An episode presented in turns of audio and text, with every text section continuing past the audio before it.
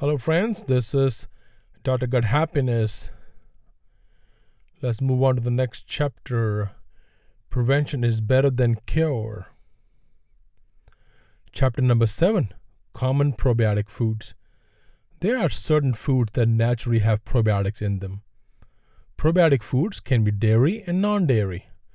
Dairy based foods include yogurt, buttermilk, kefir, and other animal milk based products, such as cow, goat, and donkey milk.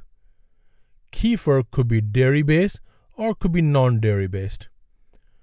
Non dairy based foods include soy foods and beverages, vegetable or fruit based fermented foods. Tempeh, miso, sauerkraut, soft cheeses, kombucha tea, kimchi, bean ferment, and non dairy kefir. Kefir is a fermented milk drink made with kefir grains, which is the yeast bacterial fermentation starter, and has its origin in the North Caucasus Mountains around 3000 BC. Kefir can be made from cow milk, goat milk, and coconut milk. Kefir has many strains of bacteria, namely Lactobacillus, Bifidobacterium, Leuconostoc cremoris, and Saccharomyces. Probiotics also occur naturally in certain traditional Japanese foods such as miso, which is a seasoning prepared by fermenting rice, barley, and soybeans with salt and yeast. Miso has abundant lactobacilli. Miso can also be prepared from pistachios, pine nuts, lentils, or mung beans. Nut based misos have a sweet and creamy, delicious taste. Sauerkraut is fermented cabbage with salt, water, and lactobacillus species. Bean ferment is typically made with red beans soaked in water. Then the water is poured away, and onions, garlic, cabbage, and tomato brine from sauerkraut are added. It also has an abundance of lactobacilli. Tempeh is a fermented Indonesian soy cake with fungus Rhizopus species. Kimchi is a spicy, fiery, fermented Korean dish made with onion, garlic, ginger, cabbage, and hot pepper. Kimchi is rich in lactobacilli. Balao balao is a Filipino specialty in which rice is fermented with shrimp with action of lactobacilli.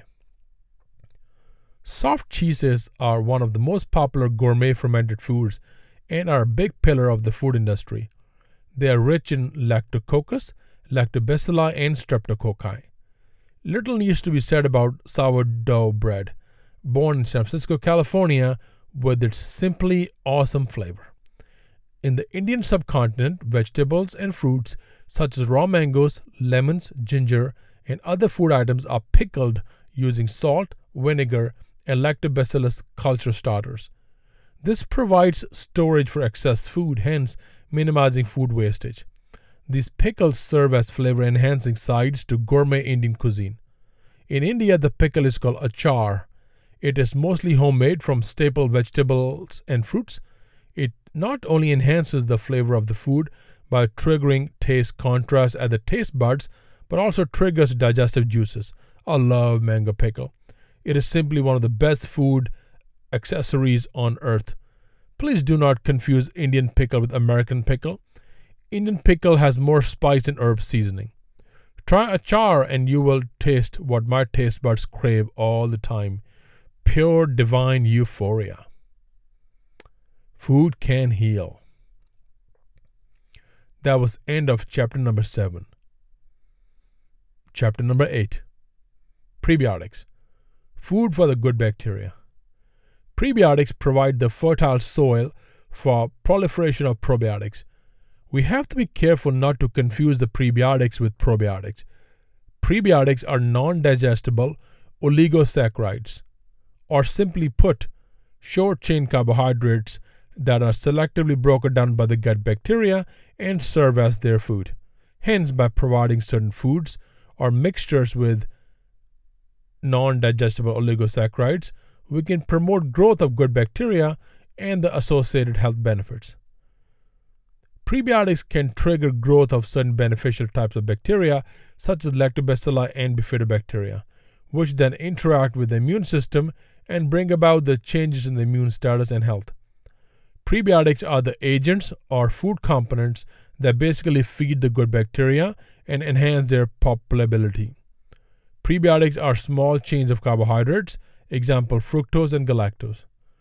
Common prebiotics are either fructooligosaccharides, polymers of fructose or galactooligosaccharides, polymers of galactose.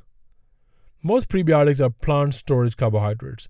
They're found in wheat, onion, bananas, garlic, asparagus, and chicory. Aloe vera also has some known prebiotic properties. A short chain sugar molecule called acemannan, A C E M A N N A N, was found to have benefit in stimulating growth of good gut bacteria as well as increased production of short chain fatty acids that promote gut health. There has been some benefit of prebiotic uh, uh, use to promote growth of probiotics. There has been a lot of benefit of prebiotic use in IBS, but testing in Crohn's disease has not shown any benefit. Not a bad idea to add some fresh and clean aloe vera juice to your lifestyle. Prebiotics have no effect on metabolism or absorption of other nutrients, but they do help to lower the pH of the colon.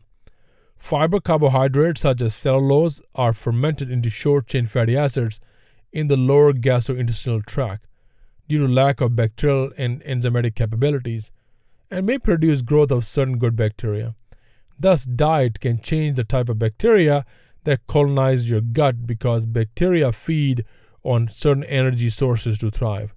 Today, only inulin, spelled as I N U L I N, inulin, and its breakdown product, oligofructose, and transgalactooligosaccharides fulfill all the criteria for prebiotic classification. It has a well established positive impact on the intestinal microflora, especially growth of bifidobacterium. Certain food products contain a prebiotics and probiotics combination. They are known as symbiotics. Pectin is a soluble fiber and is considered a good prebiotic. Apples, citrus fruit rinds, crab apples, cranberries, currants, gooseberries, plums, and grapes are rich sources of pectin. There is some literature where some prebiotics have been studied for potential health benefits. Inulin was studied in Crohn's disease, colitis, obesity, type 2 diabetes, colon cancer, and constipation. Every year, neoprobiotic and prebiotic molecules are being discovered to be used as food additives.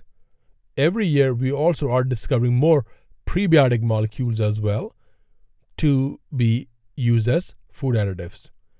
Since prebiotics have fiber properties, they seem to have a beneficial role in constipation. They do increase the good bacteria called bifidobacterium species in the gut.